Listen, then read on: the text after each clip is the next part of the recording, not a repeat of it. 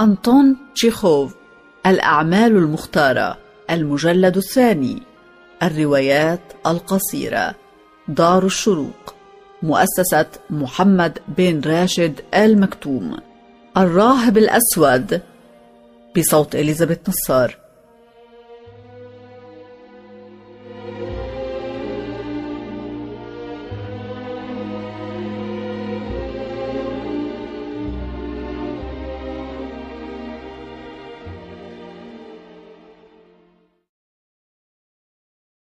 الفصل الأول. أصيب أندري فاسيليفيتش كوفرين الماجستير في الفلسفة بالإرهاق وانهارت أعصابه ولكنه لم يتعالج بل تحدث ذات مرة بصورة عابرة مع طبيب من أصدقائه وهما يحتسيان الخمر فنصحه هذا بقضاء الربيع والصيف في الريف. وبالمناسبة فقد تلقى رسالة طويلة من تانيا بيسوتسكايا طلبت منه فيها أن يأتي إلى ضيافتهم في بوريسوفكا فقرر أنه بالفعل بحاجة إلى السفر. في البداية وكان ذلك في أبريل سافر إلى ضيعة عائلتهم كوفرينكا حيث أمضى هناك وحيدا ثلاثة أسابيع ثم انتظر حتى أصبحت الطرق صالحة. فسافر بالخيول إلى وصيه ومربيه السابق بيسوتسكي خبير البساتين المعروف في روسيا كلها. كانت المسافة من كوفرينكا إلى بوريسوفكا حيث كان يعيش آل بيسوتسكي لا تزيد على سبعين فرسخا وكان السفر على طريق ربيع لين وفي عربة مريحة بزنبركات متعة حقيقية. كان منزل بيسوتسكي ضخما بأعمدة وأسود تساقط منها الملاط وبحاجب يقف في الفراك بجوار المدخل وامتدت حديقة عتيقة جهمة وصارمة مخططة على الطريقة الإنجليزية حوالي فرسخ كامل من المنزل حتى النهر وانتهت هنا بشاطئ طيني جرفي منحدر بشدة. نمت فوقه صنوبرات بجذور عارية تشبه المخالب الكثة. وفي الأسفل لمعت المياه بعزلة وخواء. وحلقت طيور البكاشين بزعيق شاك وكان يسود هنا دائما مزاج خاص يغري بتأليف الأناشيد الملحمية ولكن بجوار المنزل في فنائه وفي بستان الفواكه الذي كان يشغل مع المشاتل حوالي ثلاثين ديسياتينا كان الجو مرحا ومفعما بالفرحة حتى في الطقس السيء. لم يرى كوفرين في أي مكان آخر مثل هذه الورود المدهشة والزنابق والكميليا مثل هذه الأقحوانات العديدة الألوان ابتداء من الأبيض الناصع وانتهاء بالأسود كالسناج وعموما مثل هذه الثروة من الزهور التي كانت لدى بيسوتسكي. كان الربيع قد بدأ لتوه وكانت الروعة الحقيقية لأحواض الزهور لا تزال مختبئة بعد في الدفيئات ومع ذلك فقد كان ما يزدهر منها بحذاء الممرات وهنا وهناك في الخمائل كافيا لكي تشعر وأنت تتجول في البستان بأنك في ملكوت الألوان الرقيقة وخاصة في ساعات الصباح الباكر عندما يلمع الندى على كل ورقة. أما القسم الديكوري من البستان والذي كان بيسوتسكي نفسه يسميه في احتقار بالتوافه فقد ترك في نفس كورن أيام الطفولة انطباعا خياليا. أية شواذ ومسوخ منتقى بدقة وتشويهات للطبيعة كانت هنا. كان هنا تكعيبات من أشجار الفواكه وشجرة كمثرة على شكل حور هرمي وأشجار بلوط وزيزفون على صورة كرات ومظلة من شجرة تفاح وأقواس وزخارف وشمعدنات بل وحتى رقم 1862 من أشجار البرقوق. الرقم المشير إلى السنة التي بدأ فيها بيسوتسكي يزاول فلاحة البساتين. وكنت ترى هنا أحيانا شجيرات جميلة باصقة بجذوع مستقيمة وقوية كجذوع النخل ولكن إذا ما حدقت فيها بإمعان تعرفت في هذه الشجيرات على عنب الثعلب أو الزبيب الرومي. أما أكثر ما كان يضفي البهجة والرونق الحي على البستان فهو الحركة الدائبة فمن الصباح الباكر وحتى المساء. كان أناس بعربات ومجارف ورشاشات ينقبون كالنمل حول الأشجار والخمائل وفي الممرات والأحواض. وصل كوفرين إلى آل بيسوتسكي مساء في حوالي العاشرة ووجد تانيا وأباها ييغور سيميونيتش في قلق بالغ. فقد كانت السماء الصافية النجمية والترمومتر ينبئان بصقيع في الصباح بينما رحل البستاني إيفان كارليتش إلى المدينة ولم يكن هناك من يعتمد عليه. وأثناء العشاء دار الحديث فقط عن صقيع الصباح وتقرر ألا تذهب تانيا إلى الفراش. وفي الساعة الواحدة تتجول في البستان لترى هل كل شيء على ما يرام. أما ييغور سيميونيتش فسيستيقظ في الساعة الثالثة أو ربما قبل ذلك. جلس كوفرين مع تانيا المساء كله وبعد منتصف الليل مضى معها إلى البستان. كان الجو باردا وفاحت في الفناء بشدة رائحة الدخان ففي بستان الفواكه الكبير الذي كان يدعى بالتجاري وكان يعود على ييغور سيميونيتش بدخل صاف يبلغ عدة آلاف روبل سنويا. انتشر فوق الأرض دخان أسود كثيف خانق وغطى الأشجار لينقذ من الصقيع هذه الآلاف. كانت الأشجار موزعة هنا بنظام رقعة الشطرنج وكانت صفوفها مستقيمة منتظمة. كأنها طوابير جنود فأضفى هذا الانتظام الصارم الدقيق مع كون الأشجار كلها بارتفاع واحد وأغصان وجذوع متشابهة تماما. أضفى على الصورة طابع الرتابة بل والملل.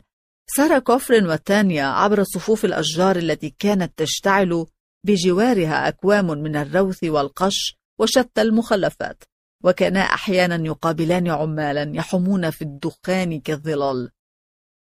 لم تكن مزهرة سوى أشجار الكرز والبرقوق وبعض أنواع التفاح بيد أن البستان كله كان غارقا في الدخان فلم يتنفس كوفرين بملء رئتيه إلا بجوار المشاتل. قال وهو يهز كتفيه منذ الطفولة كنت أعطس هنا من الدخان ولكني حتى الآن لا أفهم كيف يستطيع الدخان أن يحمي من الصقيع.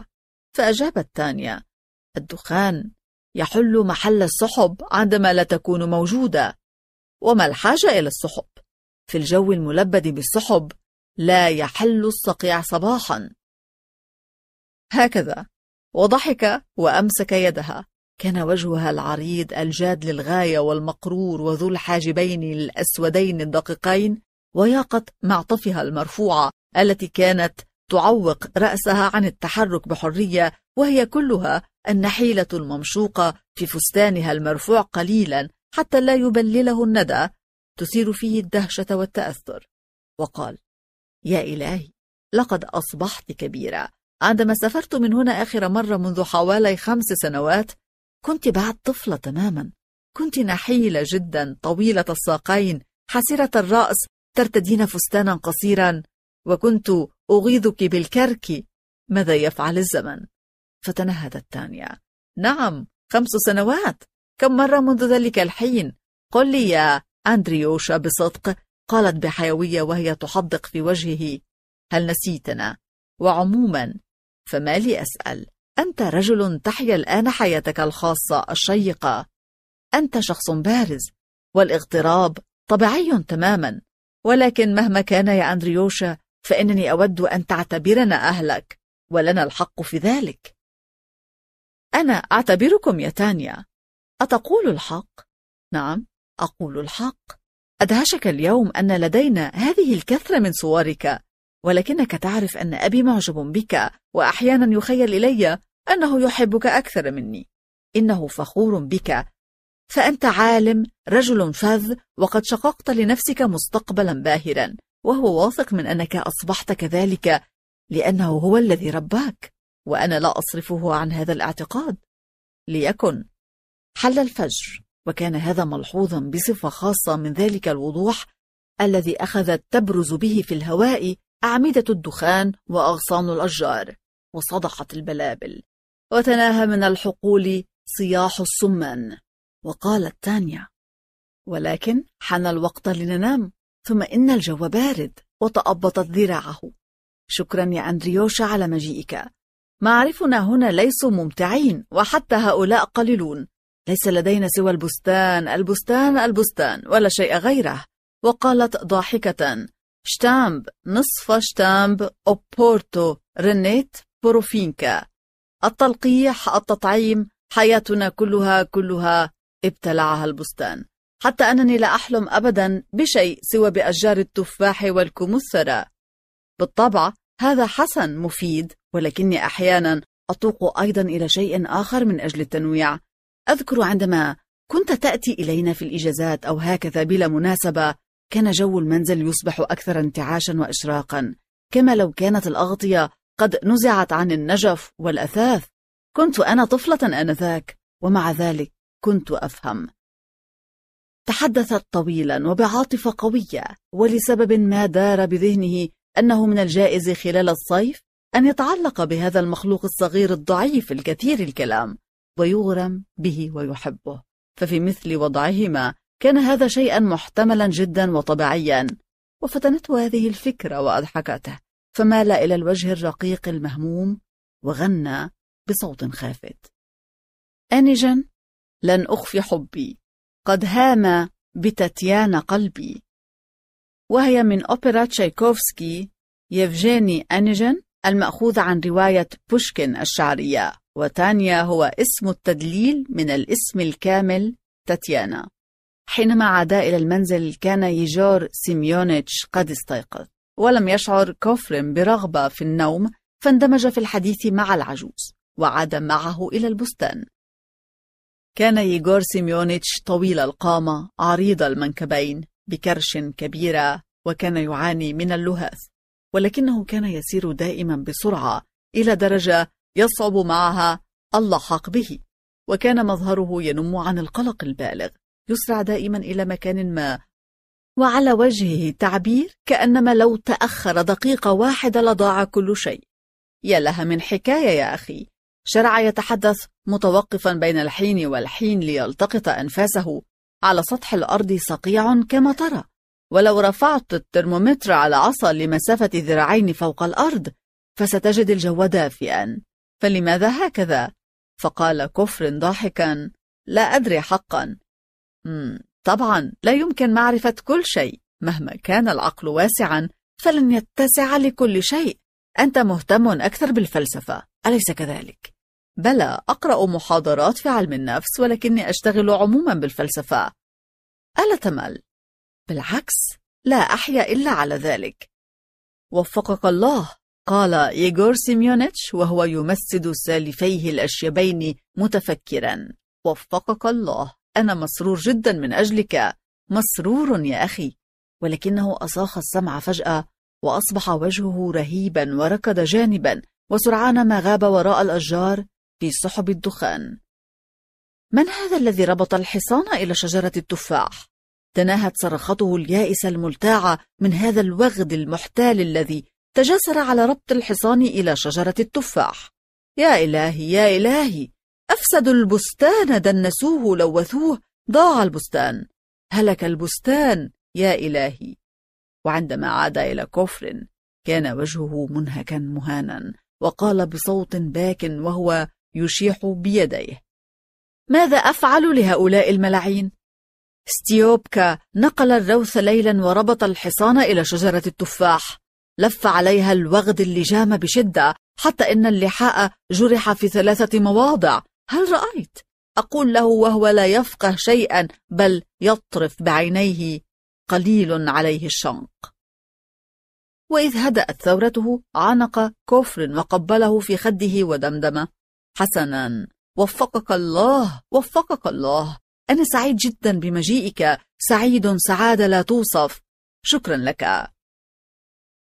وبعد ذلك وبنفس المشية السريعة والوجه المهموم طاف بالبستان كله وفرج ربيبه السابق على المشاتل والدفيئات وحظائر التربة ومنحليه اللذين كان يسميهما أعجوبة هذا القرن.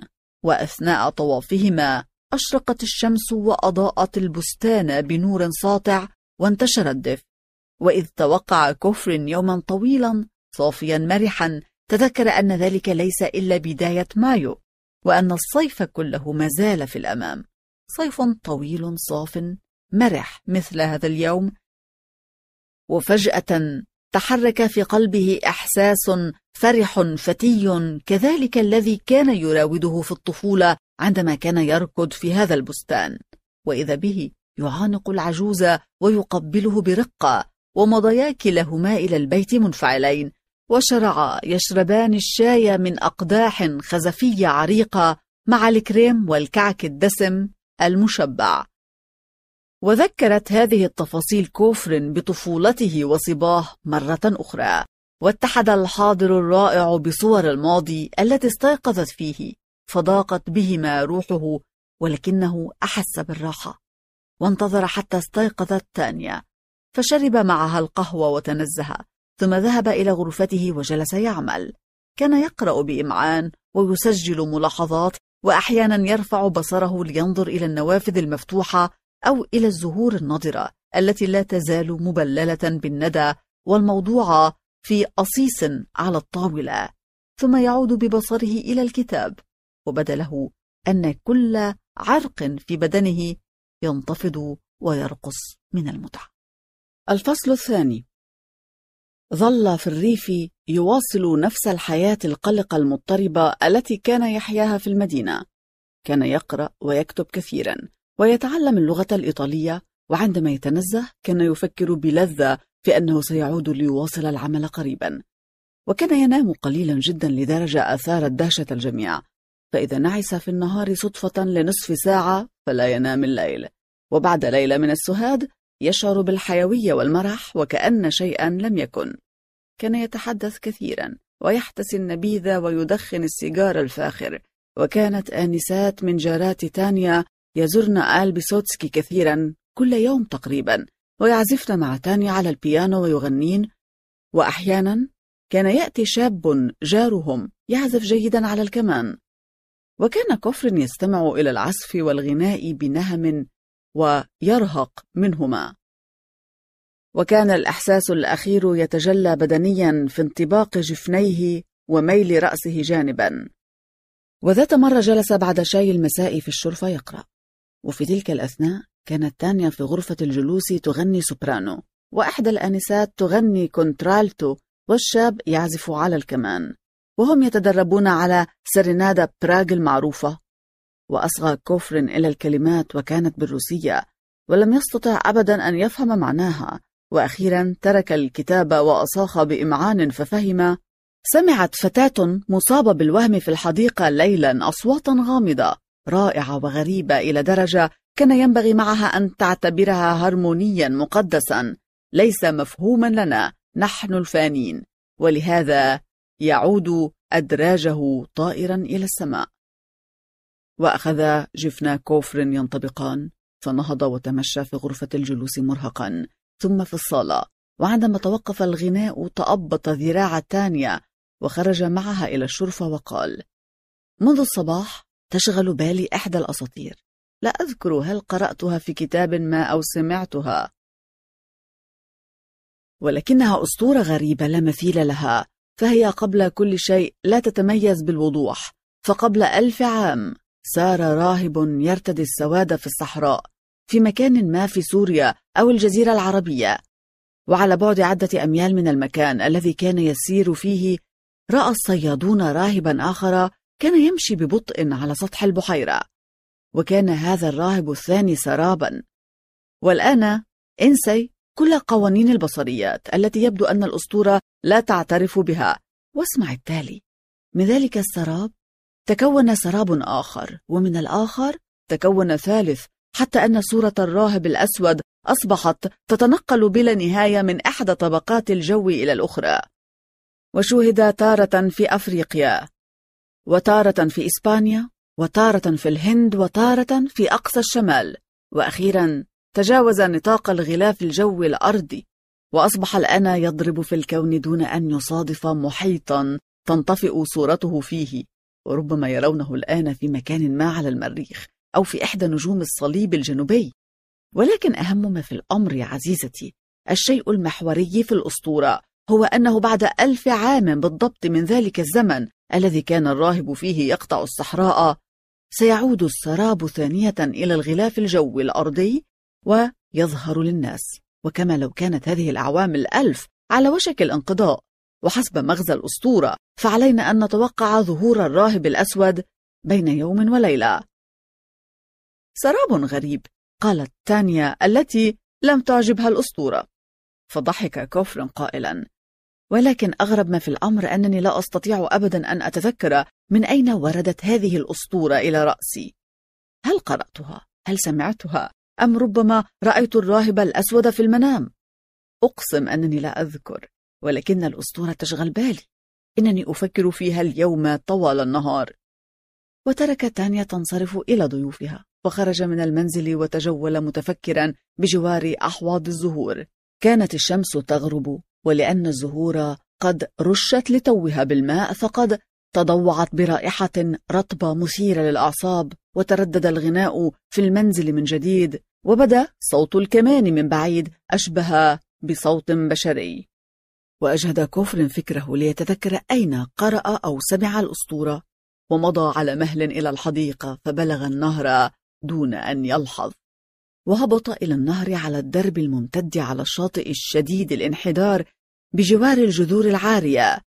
فأزعج البكاشين وأفزع بطتين وعلى ذؤابات الصنوبرات الجهمة كانت آخر أشعة الشمس الغاربة تنعكس هنا وهناك ولكن المساء كان قد حل تماما على سطح النهر. وعبر كفر إلى الضفة الأخرى فوق قنطرة. أصبح أمامه الآن حقل واسع مغطى بجدار فتى لم يزدهر بعد. ولم يكن هناك مسكن بشري أو روح حية على مدى البصر. وبدأ أن الدرب لو سرت عليه لأفضى بك إلى ذلك المكان الغامض المجهول الذي هبطت فيه الشمس لتوها والذي يتوهج فيه المغيب بهذا الاتساع والعظمة. وفكر كوفرن وهو يسير على الدرب. يا للرحابة والحرية والهدوء هنا يبدو أن الدنيا كلها تنظر إلي وقد كتمت أنفاسها في انتظار أن أفهمها. وها هو ذا الجدار يتموج. ومس نسيم المساء الخفيف رأس كفر الحاسر برقة وبعد دقيقة هبت دفقة ريح ثانية ولكنها أقوى. فصخب الجدار وتناهى من الخلف هزيم الصنوبرات المكتوم. وتوقف كفر مأخوذا فعند الأفق تصاعد من الأرض حتى السماء عمود أسود طويل يشبه الزوبعة أو الدوامة الهوائية ولم تكن حدوده واضحة ولكن كان من الممكن منذ الوهلة الأولى إدراك أنه لم يكن ثابتا في مكانه بل يتحرك بسرعة رهيبة يتحرك إلى هنا بالذات نحو كوفر مباشرة وكلما اقترب أصبح أصغر وأوضح وارتمى كوفر جانبا في الجدار ليفسح له الطريق وبالكاد تمكن من ذلك. مرق بجواره. راهب في حلة سوداء برأس أشيب وحاجبين أسودين وقد عقد ذراعيه على صدره ولم تكن قدماه الحافيتان تمسان الأرض. وبعد أن مرق إلى مسافة ثلاث أذرع التفت إلى كوفر وأومأ برأسه وابتسم له ابتسامة رقيقة ولكنها في الوقت نفسه ماكرة. ولكن كم كان وجهه شاحبا. شاحبا إلى درجة فظيعة ونحيلا. وأخذ يكبر مرة أخرى فعبر النهر طائرا وارتطم دون صوت بالشاطئ الطيني والصنوبرات ونفذ من خلالها ثم اختفى كالدخان. ودمدم كوفر أرأيتم إذن؟ وهكذا فالأسطورة صادقة. لم يحاول أن يشرح لنفسه هذه الظاهرة الغريبة وأرضه فحسب أنه استطاع أن يرى بهذا القرب والوضوح لا حلة الراهب السوداء فقط بل ووجهه وعينيه أيضا فعاد إلى المنزل وهو يشعر باضطراب لطيف. في الحديقة وفي البستان كان الناس يغدون ويروحون في هدوء وفي المنزل كانوا يعزفون. وإذا فهو وحده الذي رأى الراهب وتملكته رغبة شديدة في أن يخبر بذلك تانيا ويغور سيميونيتش. ولكنه أدرك أنهما في الغالب سيعتبران روايته هذيانا. وسيفزعهما ذلك فمن الأفضل إذا أن يصمت. وأخذ يضحك بصوت عال ويغني ويرقص المازوركا وكان يشعر بالمرح فاعتبر الجميع الضيوف وتانيا أن وجهه يبدو اليوم بصورة خاصة نورانيا ملهما وأنه شخص طريف للغاية. الفصل الثالث. بعد العشاء عندما انصرف الضيوف ذهب إلى غرفته وتمدد على الكنبة فقد كان يريد أن يفكر في الراهب ولكن سرعان ما دخلت تانيا. خذ يا أندريوشا اقرأ مقالات أبي. قالت وهي تقدم له رزمة من الكراريس والملازم المطبعية. مقالات ممتازة إنه يكتب بصورة رائعة. دعيك من المبالغة. قال ييغور سيميونيتش الذي دخل في إثرها وهو يضحك بتصنع. فقد كان خجلا. لا تصغي إليها من فضلك لا تقرأ. وعموما إذا أردت أن تنعس فلتقرأها إذن وسيلة منومة رائعة. فقالت تانيا بيقين راسخ. في رأيي إنها مقالات عظيمة. اقرأها يا أندريوشا. وأقنع بابا بأن يكتب أكثر بإمكانه أن يكتب دورة محاضرات كاملة في فلاحة البساتين.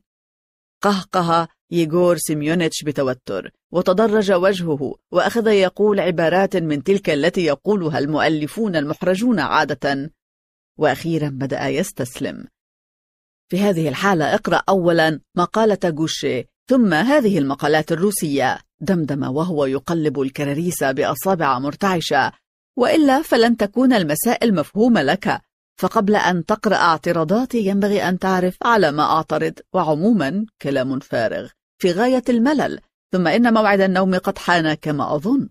خرجت تانيا وجلس ييغور سيميونيتش إلى جانب كوفرين على الكنبة وزفر بعمق. نعم يا أخي شرع يقول بعد فترة صمت. هكذا يا عزيزي الماجستير. ها أنا ذا أكتب مقالات وأشارك في المعارض وأحصل على ميداليات ويقولون إن التفاحة عند بيسوتسكي بحجم الرأس ويقولون أن بيسوتسكي كون لنفسه ثروة من البستان. وباختصار كوتشوبي غني وشهير. ولكن السؤال هو وما جدوى ذلك؟ صحيح أن البستان رائع نموذجي ليس بستانا بل مؤسسة كاملة ذات أهمية كبرى على مستوى الدولة. لأنه إذا جاز التعبير خطوة إلى العصر الجديد للاقتصاد الروسي والصناعة الروسية ولكن ما جدواه؟ ما الهدف؟ عملكم يشهد لنفسه بنفسه. لا أقصد هذا المعنى. إنما أريد أن أسأل ما الذي سيحدث للبستان عندما أموت؟ لن يبقى بعد وفاتي شهرا واحدا بهذه الصورة التي تراه عليها. إن سر النجاح ليس في كون البستان كبيرا والعمال كثيرين بل في أنني أحب هذا العمل. أتفهم؟ أحبه ربما أكثر من نفسي. انظر إلي. إنني أصنع كل شيء بنفسي. إنني أعمل من الصباح إلى المساء. التطعيم كله أجريه بنفسي. والتقليم بنفسي. والشتل بنفسي. كل شيء بنفسي. وعندما يساعدني أحد أشعر بالغيرة وأستثار إلى حد الخشونة. السر كله في الحب أي في العين المدبرة اليقظة. وفي الأيدي المدبرة وأيضا في ذلك الإحساس الذي يراودك عندما تذهب ضيفا إلى أحد ما لمدة ساعة فتشعر وأنت هناك بأن قلبك في غير مكانه وأنت نفسك على غير طبيعتك إذ تخشى أن يحدث شيء للبستان فمن ذا الذي سيعتني به بعد أن أموت؟ من ذا الذي سيعمل؟ البستاني؟ العمال؟ نعم إذا فلتسمع ما أقوله لك يا صديقي العزيز إن العدو الأول لعملنا ليس الأرنب أو الخنفساء أو الصقيع بل الشخص الغريب. فسأله كوفرن ضاحكا وتانيا لا يمكن أن تكون أكثر ضررا من الأرانب إنها تحب هذا العمل وتفهمه. نعم إنها تحبه وتفهمه. لو أن البستان آل إليها بعد وفاتي وأصبحت صاحبته فليس هناك بالطبع من هو أفضل من ذلك. ولكن ماذا لا قدر الله لو تزوجت؟ همس ييغور سيميونيتش ونظر إلى كوفرين بفزع. تلك هي المسألة. ستتزوج وتنجب أطفالا. وعندها لا يصبح لديها وقت للتفكير في البستان. إن أكثر ما أخشاه أن تتزوج من شاب ما ويتملك الجشع هذا الشاب فيؤجر البستان للبائعات. فيذهب كل شيء إلى الشيطان في أول سنة. النساء في عملنا هذا لعنة مسلطة. تنهد ييغور سيميونيتش وصمت قليلا ثم قال ربما كانت هذه أنانية ولكني أقول لك بصراحة. أنا لا أريد لتانيا أن تتزوج. أخاف يوجد هنا غندور يزورنا بكمان ويطنطن عليه وأعرف أن تانيا لن تتزوجه. أعرف جيدا ومع ذلك لا أطيق رؤيته. وعموما يا أخي فأنا فعلا غريب الأطوار. أعترف بذلك. نهض إيغور سيميونيتش وذرع الغرفة منفعلا وكان واضحا أنه يريد أن يقول شيئا مهما للغاية ولكنه لا يجرؤ إنني أحبك بحرارة وسوف أكون صريحا معك. قرر أخيرا أن يقول وقد دس يديه عميقا في جيبيه. أنا أنظر إلى بعض الأمور الحساسة ببساطة. وأقول مباشرة ما أفكر فيه ولا أطيق ما يسمى بالأفكار المكنونة. أقول لك بصراحة أنت الشخص الوحيد الذي لا أخشى أن أزوجه ابنتي. أنت رجل ذكي ذو قلب ولن تسمح لعمل المحبوب أن يهلك. أما السبب الرئيسي فهو أنني أحبك كابني وأفخر بك. ولو نشأت بينك وبين تانيا علاقة فليكن. سأكون مسرورا جدا بل وسعيدا. أقول لك هذا بصدق دون تكلف كرجل شريف. ضحك كوفرين وفتح ييغور سيميونيتش الباب ليخرج ثم توقف على العتبة. لو ولد لك ولد من تانيا لجعلت منه خبير بساتين قال بعد تفكير. وعموما فما هي إلا أحلام فارغة طابت ليلتك. عندما أصبح كوفرين وحده تمدد في وضع مريح وتناول المقالات. كان عنوان إحداها حول المحصول الانتقالي وعنوان الأخرى تعليق قصير على مقال السيد إس حول تقليب التربة لإقامة بستان جديد. وكان عنوان الثالثة مرة أخرى عن التطعيم بالأكمام النائمة وهكذا دوليك. ولكن أية نبرة منفعلة عصبية أي حماس يكاد يكون مرضيا. ها هي ذي مقالة بعنوان يبدو مسالما للغاية وبمحتوى محايد وهي تتحدث عن تفاح أنتونوفكا الروسي ولكن ييغور سيميونيتش يبدأها أودياتور ألتيرابار وينهيها ب سابينتي سات. والأولى تعني فليسمع الطرف الآخر وهي باللاتينية في الأصل والثانية تعني الذكي يكفيه. أيضا باللاتينية في الأصل. وبين هاتين العبارتين شلال ضافق من الكلمات اللاذعة الموجهة إلى الجهل العلمي للسادة خبرائنا المعترف بهم في فلاحة البساتين الذين يراقبون الطبيعة من منابرهم الجامعية أو إلى السيد غوشي الذي أحرز نجاحه بفضل الجهل والهوى. ثم أسف غير مناسب وغير صادق على أنه لم يعد من الممكن جلد الفلاحين الذين يسرقون الفواكه ويحطمون الأشجار أثناء ذلك.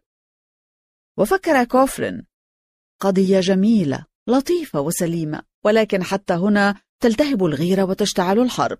لابد أن الأشخاص العقائديين هم في كل مكان ومجال عصبيون ويتميزون بحساسية عالية. ربما كان ذلك مطلوبا.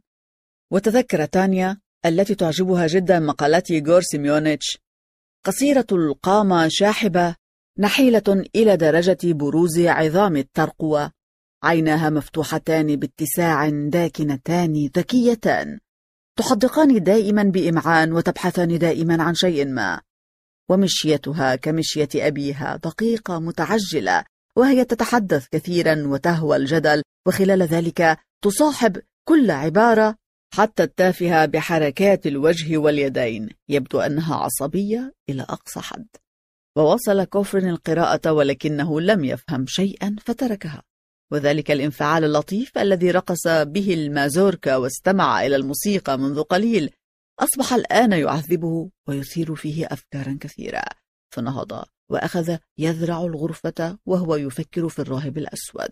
وخطر بذهنه أنه إذا كان هو وحده الذي رأى هذا الراهب الغريب الخارق فهذا يعني أنه مريض وبلغ به الأمر حد التهيؤات وأخافه هذا الخاطر ولكن لوقت قصير. ولكني أشعر بالراحة ولا أسبب أذى لأحد وإذا فليس في تهيؤاتي أي شيء سيء فكر كوفرين ومن جديد أحس بالراحة. وجلس على الكنبة ووضع رأسه بين يديه وهو يكتم فرحة غير مفهومة ملأت كل كيانه. ثم راح وجاء مرة أخرى وجلس إلى المكتب ليعمل. ولكن الأفكار التي قرأها في الكتاب لم ترضه. كان يرغب في شيء عملاق لا حدود له مذهل. وقبيل الصباح نزع ملابسه وأوى مكرها إلى الفراش فمن المفروض في النهاية أن ينام. وعندما سمع كفر وقع خطوات ييغور سيميونيتش الذي خرج إلى البستان دق الجرس وأمر الخادم أن يحضر له نبيذا وشرب عدة كؤوس من نبيذ لافيت بلذة ثم تغطى حتى رأسه وغام وعيه ثم نعس. الفصل الرابع. كان ييغور سيميونيتش وتانيا كثيرا ما يتشاجران فيكيل كل منهما للآخر كلمات مسيئة. وفي هذا الصباح تشاجرا بسبب شيء ما. وبكت تانيا وانصرفت إلى غرفتها ولم تخرج للغداء ولا لتناول الشاي. وفي البداية صار ييغور سيميونيتش متخذا سيماء الأهمية عابسا كما لو كان يريد أن يظهر أن مصالح العدالة والنظام بالنسبة له أسمى من أي شيء في الدنيا. ولكنه لم يستطع أن يصمد طويلا وسرعان ما انهارت معنوياته. وأخذ يتجول في الحديقة حزينا ويتنهد. آه يا إلهي يا إلهي. ولم يذق في الغداء لقمة واحدة. وأخيرا مضى مذنبا معذب الضمير إلى الباب الموصد فطرقه ونادى بوجل. تانيا تانيا. فسمع من خلف الباب صوتا ضعيفا. أرهقته الدموع ولكنه في الوقت نفسه حازم. دعني أرجوك. وانعكست كآبة السادة على البيت كله حتى على العاملين في البستان. وكان كوفر منهمكا في عمله الشيق ولكن حتى هو أحس في النهاية بالملل والحرج. ولكي يبدد المزاج العام السيء بشكل ما قرر أن يتدخل. فدق باب غرفة تانيا قبيل المساء وسمحت له بالدخول. عيب عيب ألا تخجلين؟ بدأ يقول مازحا وهو ينظر بدهشة إلى وجه تانيا الباكي الحزين المغطى ببقع حمراء. الأمر جد هكذا. عيب عليك.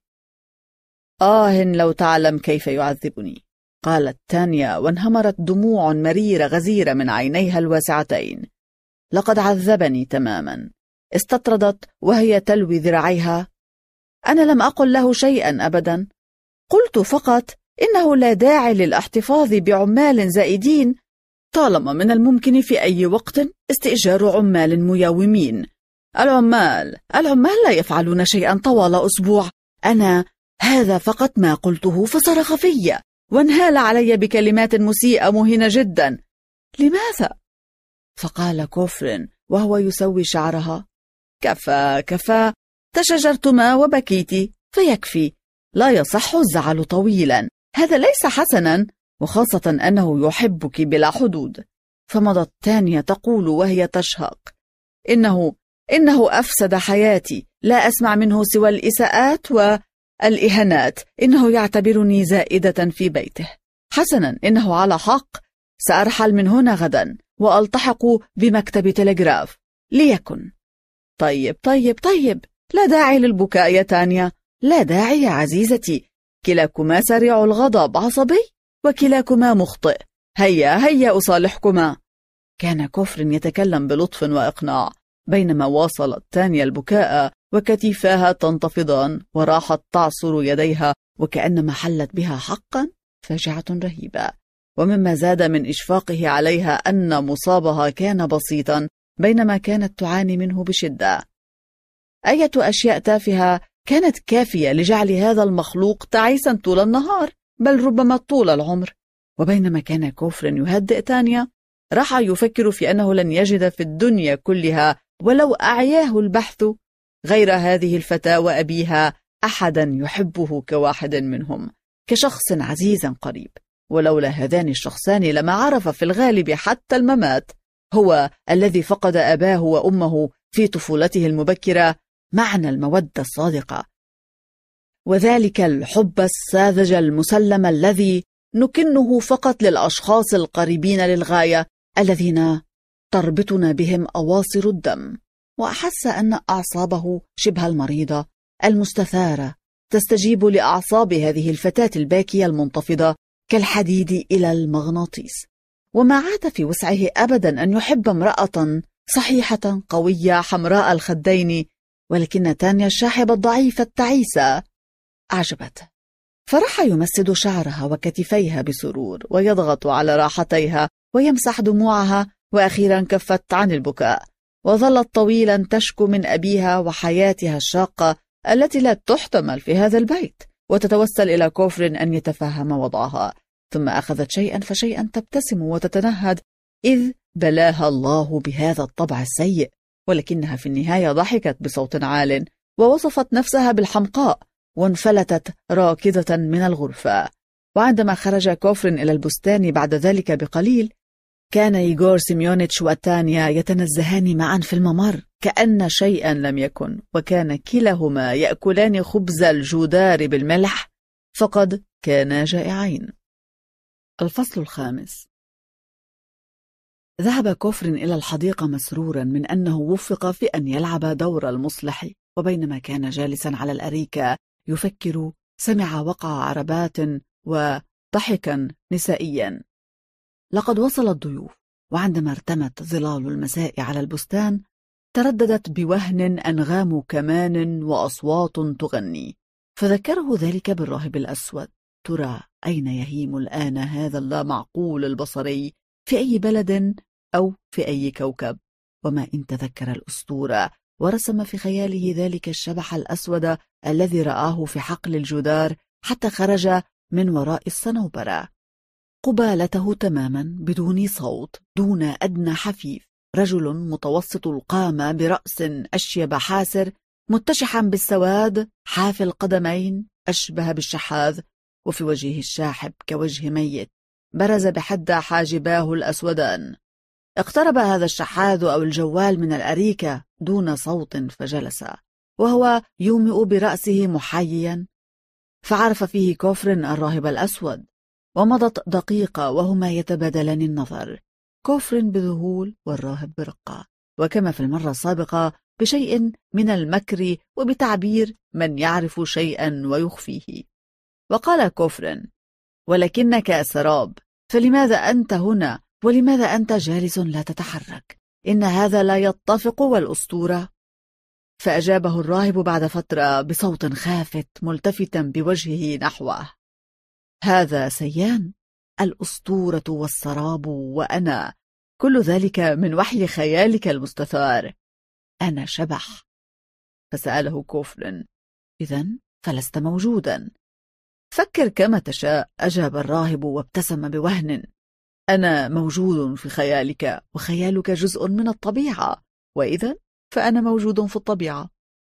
فقال كفر وجهك عجوز وذكي جدا ومعبر إلى أقصى حد كأنك عشت بالفعل أكثر من ألف عام. لم أكن أعرف أن خيالي قادر على خلق هذه الخوارق. ولكن لماذا تنظر إلي بهذا الإعجاب؟ هل أروق لك؟ نعم أنت واحد. من أولئك القلائل الذين يدعون بأبناء الله المختارين. أنت تخدم الحقيقة الخالدة. وأفكارك ونواياك وعلمك المدهش وحياتك كلها تحمل بصمات إلهية سماوية لأنها مكرسة لما هو حكيم وجميل أي لما هو خالد. تقول الحقيقة الخالدة. ولكن هل يستطيع الناس بلوغ الحقيقة الخالدة؟ وهل هم بحاجة إليها إذا لم تكن هناك حياة خالدة؟ فقال الراهب هل هناك حياة خالدة؟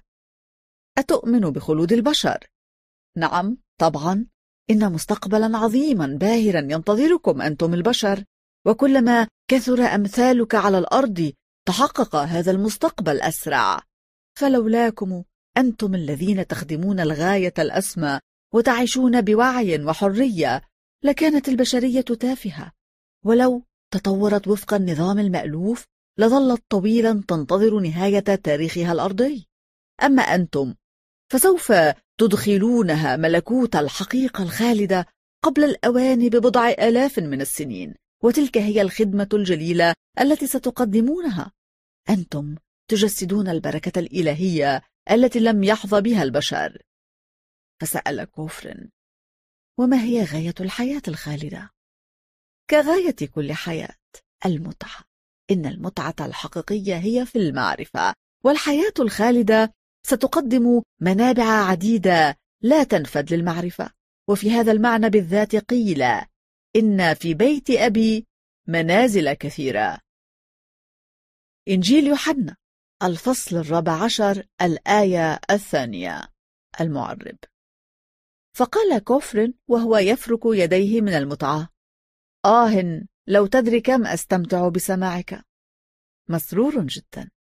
ولكن أعرف أنك حينما تمضي سوف يؤرقني السؤال عن طبيعتك. أنت شبح تهيؤات. وإذا فأنا مريض نفسيا. مجنون. حتى لو كان كذلك فيما الخجل؟ أنت مريض لأنك عملت فوق طاقتك وأجهدت نفسك. وهذا يعني أنك ضحيت بصحتك في سبيل الفكرة وقريبا يحل الوقت الذي تهبها فيه حياتك أيضا فهل هناك ما هو أفضل؟ إن هذا هو ما تسعى إليه عادة كل الشخصيات الموهوبة النبيلة وإذا ما كنت أعرف أنني مريض نفسيا فهل أستطيع إذا أن أثق في نفسي؟ ولماذا تعتقد أن العباقرة الذين يثق بهم العالم أجمع لم يروهم أيضا أشباحا؟ ألا يقول العلماء الآن أن العبقرية صنو الجنون؟ يا صديقي الأصحاء والطبيعيون هم فقط الأشخاص العاديون أفراد القطيع إن الاعتبارات التي تذكر بخصوص عصر القلق والإرهاق والانحلال إلى آخره لا يمكن أن تثير أحدا سوى أولئك الذين يرون غاية الحياة في الحاضر أي أفراد القطيع ولكن الرومان قالوا منس سانا انكوربور سانو أي العقل السليم في الجسم السليم باللاتينية في الأصل. ليس كل ما قاله الرومان أو الإغريق حقيقة. فالمزاج العالي والاستثارة والنشوة أي كل ما يميز الأنبياء والشعراء وشهداء الفكرة عن الناس العاديين يتنافر مع الجانب الحيواني في الإنسان أي مع صحته البدنية. أكرر إذا أردت أن تكون صحيحا وطبيعيا فاذهب إلى القطيع. فقال كفر غريب أنك تكرر ما يطوف كثيرا بذهني. كأنك تلصصت وتنصت إلى أفكاري المكنونة. ولكن دعنا نترك الحديث عن شخصي. ما الذي تعنيه بالحقيقة الخالدة؟ لم يرد الراهب. وتطلع كوفر إليه فلم يميز وجهه. تضببت ملامحه وتلاشت. ثم أخذ يختفي رأس الراهب ويداه. واختلط بدنه بالأريكة وغسق المساء. ثم تلاشى تماما. انتهت التهيؤات. قال كوفر ثم ضحك. يا خسارة. وعاد أدراجه إلى البيت مرحا وسعيدا. لم تهدهد تلك الكلمات القليلة التي قالها له الراهب الأسود غروره. بل روحه كلها وكيانه كله. أن يكون من المختارين أن يخدم الحقيقة الخالدة أن يكون في عداد أولئك الذين سيجعلون البشرية جديرة بملكوت الله قبل الأوان بعدة آلاف من السنين. أي يرحون الناس من عدة آلاف سنين لا مبرر لها من النضال والذنوب والعذاب. أن يهب الفكر كل شيء صباه وقواه وصحته. أن يكون مستعدا للموت في سبيل خير الجميع. يا له من قدر سام سعيد. وومض في ذاكرته ماضيه البريء الطاهر المفعم بالعمل وتذكر ما تعلمه وما علمه هو نفسه للآخرين فقرر أنه لم تكن هناك مبالغة فيما قاله الراهب.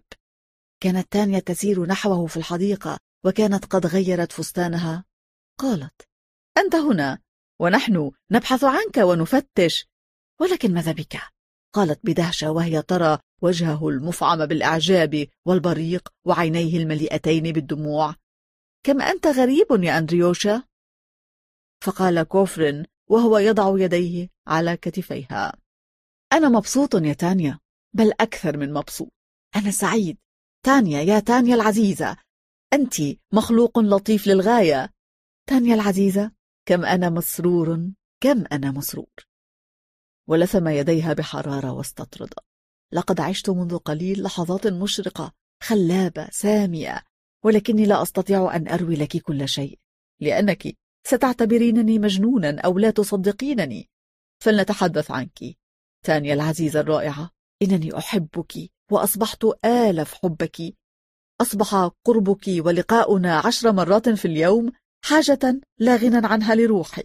لا أعرف كيف سأعيش بدونك عندما أعود إلى داري. فضحكت تانيا. أوه سوف تنسانا بعد يومين. نحن ناس صغار وأنت رجل عظيم. فقال كوفرين كلا فلنتحدث جديا. سوف أخذك معي يا تانيا. حسنا هل تأتين معي؟ هل تريدين أن تصبح لي؟ أوه قالت تانيا وأرادت أن تضحك ثانية. ولكنها لم تفلح وظهرت بقع حمراء على وجهها وترددت أنفاسها بتلاحق واندفعت تسير بسرعة ولكن ليس باتجاه المنزل بل إلى عمق الحديقة. أنا لم أفكر في ذلك لم أفكر قالت وهي تعصر يديها كأنما في يأس وسار كوفر خلفها وهو يقول بنفس الوجه المشرق الطافح بالإعجاب إنني أريد حبا يستولي على كل كياني. وهذا الحب لا يستطيع أن يهبه لي إلا أنت يا تانيا. أنا سعيد سعيد. كانت مذهولة. فانطوت وانكمشت كأنما كبرت فجأة عشرة أعوام. أما هو فكان يراها رائعة ويعبر عن إعجابه بصوت عال. كم هي جميلة! الفصل السادس. عندما علم ييغور سيميونيتش من كوفرين أنه لم تنشأ بينه وبين تانيا علاقة فحسب بل سيكون عرس أيضا. أخذ يذهب ويجيء طويلا من ركن إلى ركن محاولا إخفاء اضطرابه. وأصابت الرعشة يديه وانتفخ عنقه وتدرج فأمر بإعداد العجلة الخفيفة ورحل إلى جهة ما.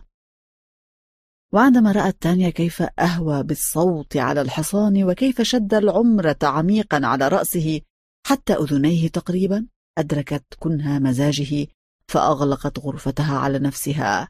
وبكت طول النهار.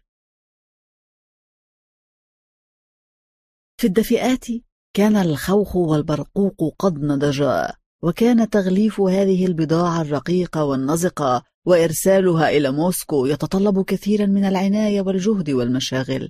ولما كان الصيف حارا وجافا فقد كان ينبغي ري كل شجرة الأمر الذي استهلك الكثير من الوقت والأيدي العاملة. وظهرت الديدان بكمية رهيبة. فكان العمال وحتى ييغور سيميونيتش وتانيا يسحقونها بأصابعهم مباشرة مما أثار تقزز كوفرين البالغ. وعلاوة على ذلك فقد حان الوقت لتلقي الطلبات لتوريد الفواكه والأشجار في الخريف والقيام بمكاتبات كثيرة.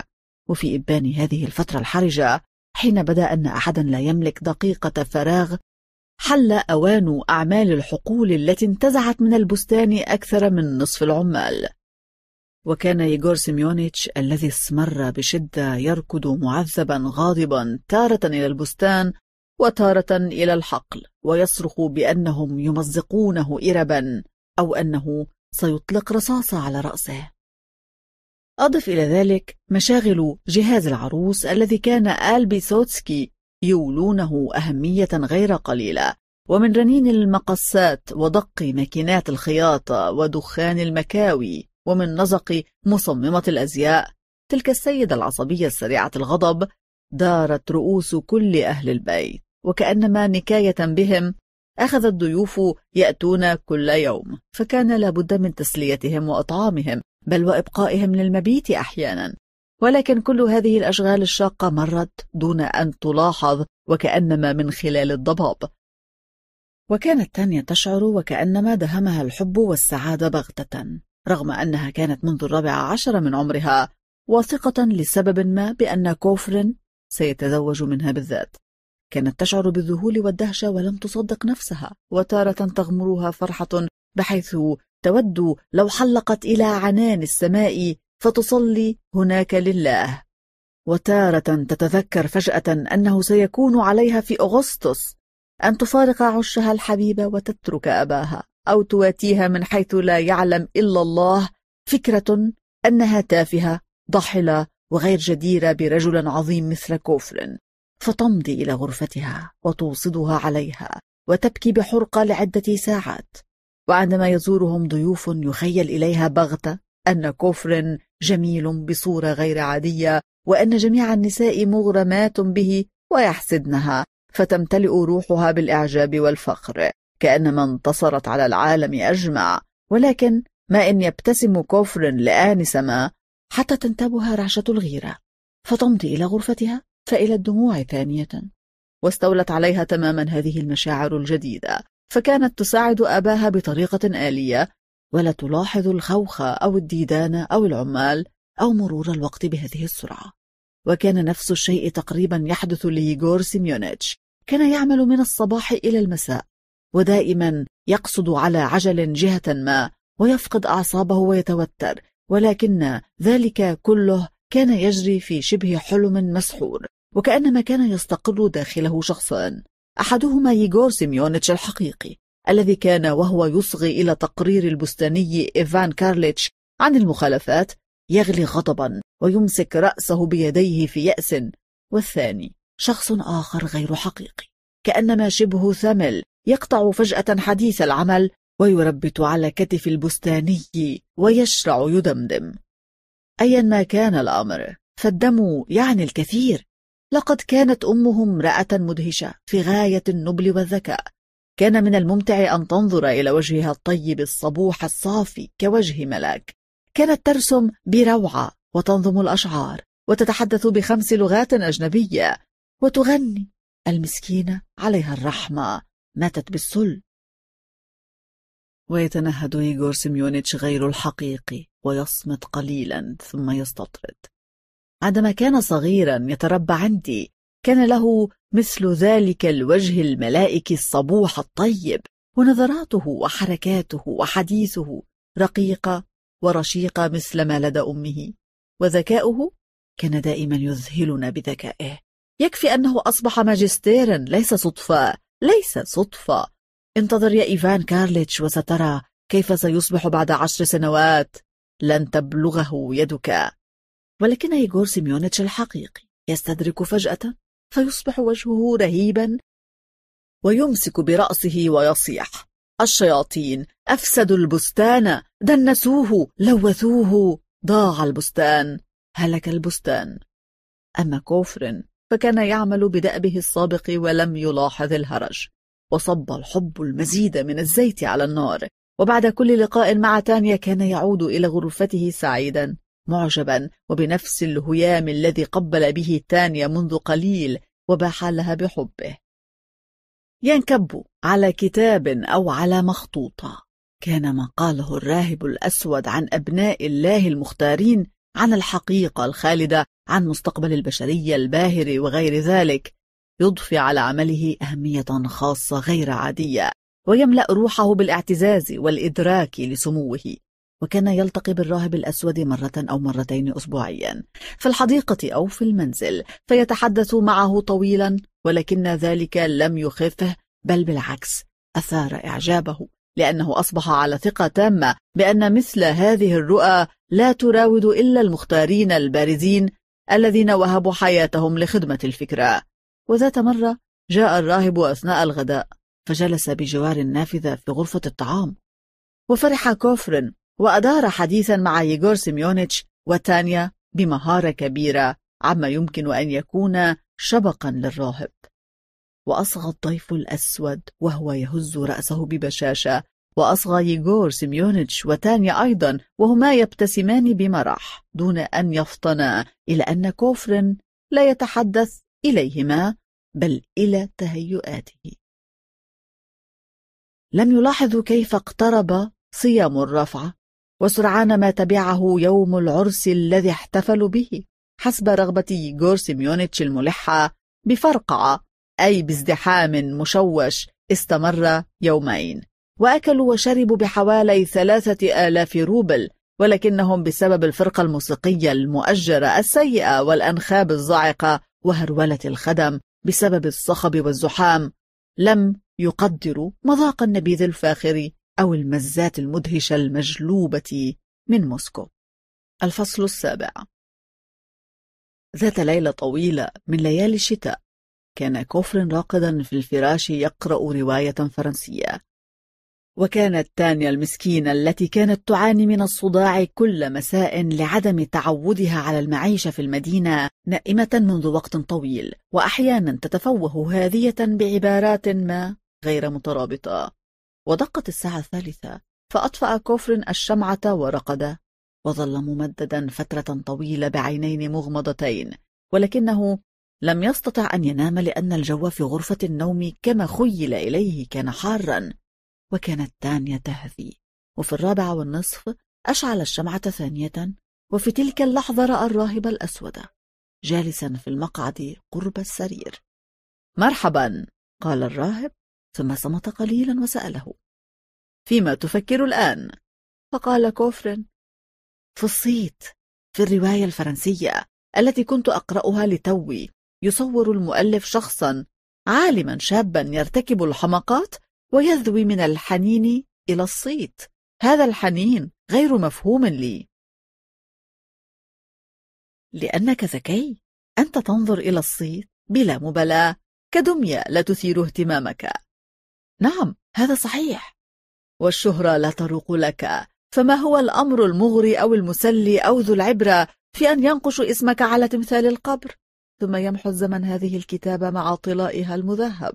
ثم إنكم ولحسن الحظ أكثر من أن تحتفظ الذاكرة البشرية الضعيفة بأسمائكم. فقال كوفر موافقا. مفهوم. ثم ما الداعي لتذكرها؟ لكن هيا نتحدث عن شيء آخر عن السعادة مثلا. ما هي السعادة؟ عندما دقت الساعة الخامسة كان جالسا في السرير مدليا ساقيه على البساط يتحدث مخاطبا الراهب. في الماضي أحس أحد السعداء في نهاية الأمر بالخوف من سعادته لفرط ما كانت عظيمة. ولكي يتقي غضب الآلهة ضحى لهم بخاتمه الأثير. أتدري أنا أيضا مثل بوليقرات بدأت أقلق نوعا ما من سعادتي. إذ يبدو لي غريبا أنني لا أشعر من الصباح إلى المساء إلا بالفرحة فقط وهي تملأ كل كياني وتطغى على كل المشاعر الأخرى.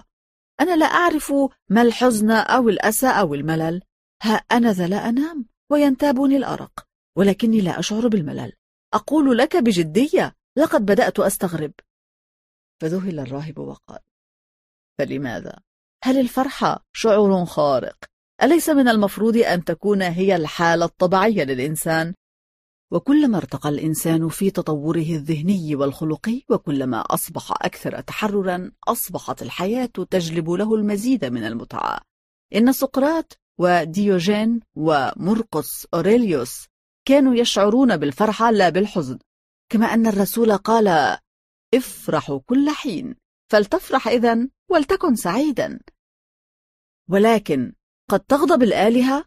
قال كوفر مازحا ثم ضحك. لو أنهم حرموني من الرفاهية واضطروني إلى حياة البرد والجوع فلا أظن أن ذلك سيروق لي. وفي تلك الأثناء كانت تانيا قد استيقظت وأخذت تنظر إلى زوجها بذهول ورعب. كان يتحدث مخاطبا المقعد وهو يشيح بيديه ويضحك وكانت عيناه تلمعان. وكان في ضحكه شيء ما غريب.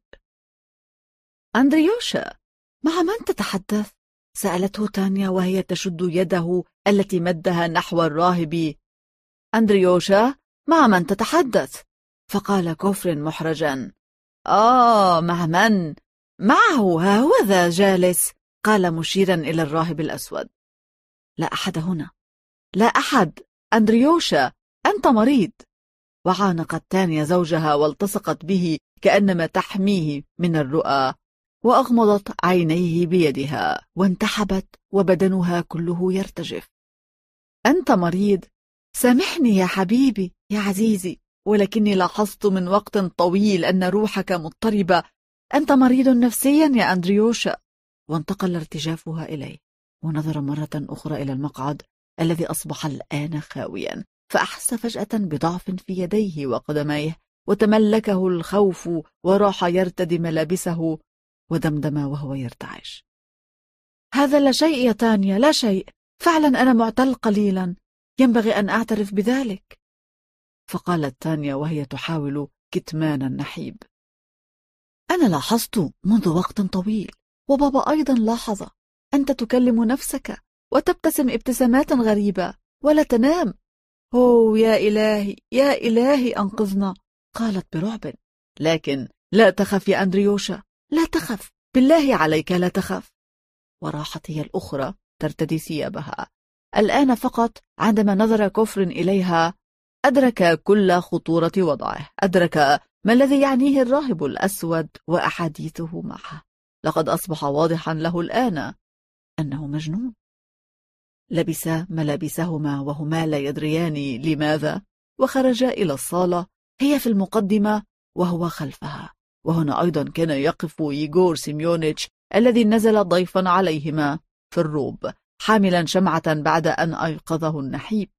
وقالت تانيا وهي ترتعش كالمحمومة لا تخف يا أندريوشا لا تخف. بابا هذا سيزول كل شيء سيزول. ولم يستطع كوفرين أن يتحدث من شدة الانفعال وأراد أن يقول لحميه بلهجة مازحة هنئني يبدو أنني جننت. ولكنه حرك شفتيه فقط وابتسم بمرارة. وفي التاسعة صباحا ألبسوه المعطف الصوفي ومعطف الفراء ولفعوه بشال ونقلوه في عربة إلى الطبيب. وبدأ يتعالج. الفصل الثامن. حل الصيف من جديد. ونصح الطبيب بالانتقال إلى الريف. وكان كوفر قد شفي ولم يعد يرى الراهب الأسود. ولم يبقى إلا أن يعزز قواه البدنية وأثناء إقامته لدى حميه في الريف أخذ يشرب اللبن بكثرة ويعمل ساعتين فقط في اليوم وامتنع عن شرب الخمر وعن التدخين. وعشية عيد القديس إيليا أقاموا في المنزل صلاة المساء وعندما أعطى الشماس المبخرة للقص فاحت في الصالة العتيقة الضخمة رائحة كرائحة القبور فأحس كفر بالملل. وخرج إلى البستان ودون أن يلاحظ الزهور الفاخرة تجول في البستان وجلس على الأريكة ثم تمشى في الحديقة. وعندما بلغ النهر هبط إلى أسفل ووقف هناك متفكرا وهو يحدق في المياه. لم تعد الصنوبرات الجهمة ذات الجذور الكثة والتي شهدته في العام الماضي شابا فرحا نشيطا. تهمس الآن بل انتصبت جامدة خرساء كأنما لم تتعرف عليه. وبالفعل فقد كان رأسه حليقا ولم يعد لديه ذلك الشعر الطويل الجميل وأصبحت مشيته ذابلة وسمن وجهه بالمقارنة مع العام الماضي وشحب. وعبر إلى الضفة الأخرى فوق القنطرة وفي المكان الذي كان يغطيه الجدار في العام الماضي امتدت الآن صفوف شعير محصود وكانت الشمس قد غربت وتوهج عند الأفق شفق أحمر عريض منبئا بطقس ريحي في الغد. وسد الهدوء. وحدق كوفر في الجهة التي ظهر منها الراهب الأسود لأول مرة في العام الماضي. ووقف حوالي عشرين دقيقة إلى أن بدأ شفق المغيب يعتم. وعندما عاد إلى البيت ذابلا غير راض كانت الصلاة قد انتهت. وكان ييغور سيميونيتش وتانيا جالسين على درجات الشرفة يشربان الشاي. كانا يتحدثان عن شيء ما ولكنهما صمتا فجأة عندما شاهدا كوفرن فقرر من تعبير وجهيهما أنهما كانا يتحدثان عنه. وقالت تانيا لزوجها أظن أن الوقت قد حان لتشرب اللبن. لا لم يحن. قال وهو يجلس على آخر درجة في أسفل السلم. اشربيه أنت. أنا لا أريد. تبادلت تانيا مع أبيها نظرة قلقة وقالت بنبرة ذنب أنت نفسك تلاحظ أن اللبن مفيد لك فضحك كوفر بسخرية نعم مفيد جدا أهنئكم منذ يوم الجمعة ازداد وزني رطلا آخر وضغط رأسه بيديه بقوة وقال بأسن لماذا؟ لماذا عالجتموني؟ محاليل البروم والبطالة والحمامات الدافئة والرقابة. والخوف الجبان من كل رشفة من كل خطوة. كل هذا سيؤدي بي في النهاية إلى البلاه نعم لقد جننت. كنت مريضا بجنون العظمة ولكني كنت مرحا نشيطا بل سعيدا. كنت طريفا وأصيلا. والآن أصبحت أعقل وأرسن ولكني صرت مثل الجميع. أنا عادي. سئمت الحياة. أوه كم قصوتم علي. كنت أرى تهيؤات ولكن من ذا الذي كان يزعجه ذلك؟ إنني أسأل من ذا الذي كان يزعجه ذلك؟ فتنهد ييغور سيميونيتش وقال الله يعلم ما هذا الذي تقول حتى سماع هذا ممل. إذا لا تسمع. كان وجود الآخرين وبخاصة ييغور سيميونيتش يثير الآن كوفرن فكان يرد عليه بجفاف وبرود بل وحتى بغلظة. ولم يكن يعامله إلا بسخرية وكراهية. أما ييغور سيميونيتش فكان يرتبك ويسعل بذنب رغم أنه لم يكن يحس بأنه ارتكب أي ذنب. ولما لم تكن تانيا تفهم لماذا تغيرت بحدة علاقات الود والبشاشة بينهما فقد التصقت بأبيها وأخذت تحدق في عينيه بقلق. كانت تريد أن تفهم ولا تستطيع وأصبح واضحا لها شيء واحد. وهو أن علاقاتهما تتدهور من يوم إلى يوم وأن أباها هرم بشدة في الآونة الأخيرة وأصبح زوجها عصبيا نزقا متمحكا وغير طريف. ولم يعد في وسعها أن تضحك أو تغني ولم تكن تذوق شيئا في الغداء ولا تنام ليالي كاملة وهي تتوقع شيئا رهيبا.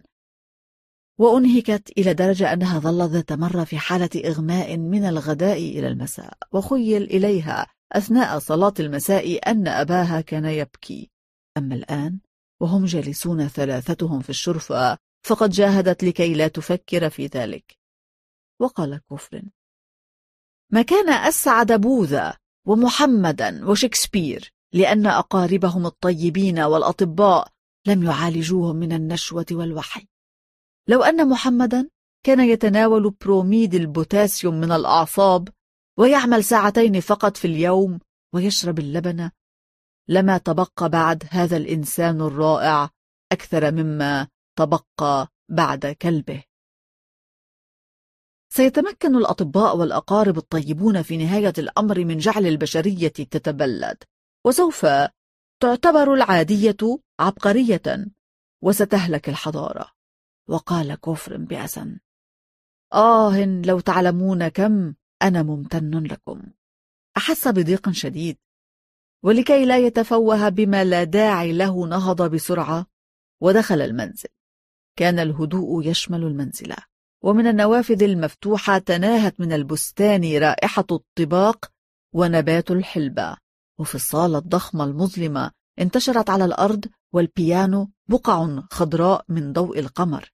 وتذكر كوفرين لحظات إعجابه في العام الماضي عندما تضوع شذا الحلبة أيضا مثلما الآن ولاح ضوء القمر من النوافذ. ولكي يستعيد مزاج العام الماضي توجه بسرعة إلى غرفة المكتب ودخن سيجارا قويا وأمر الخادمة أن يحضر له نبيذا. ولكنه أحس بطعم السيجار مرا وكريها في فمه. ولم يكن النبيذ لذيذا كما في العام الماضي. ما أكثر ما يعني نسيان العادة.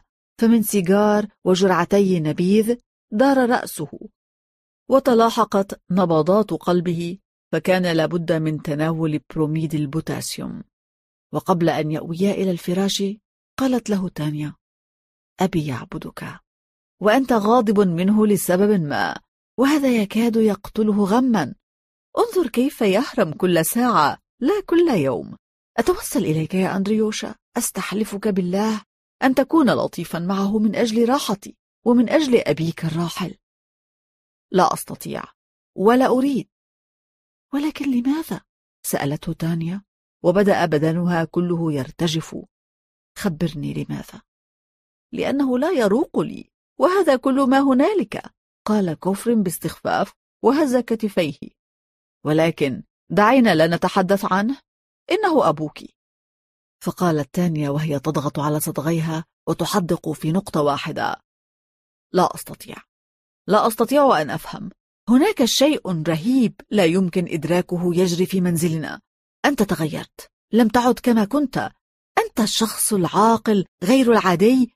أصبحت تنزعج لأشياء بسيطة وتدخل في المشاحنات. تثيرك أشياء في غاية التفاهة لدرجة أنني أحيانا أدهش ولا أصدق. أهذا أنت؟ حسنا حسنا لا تغضب.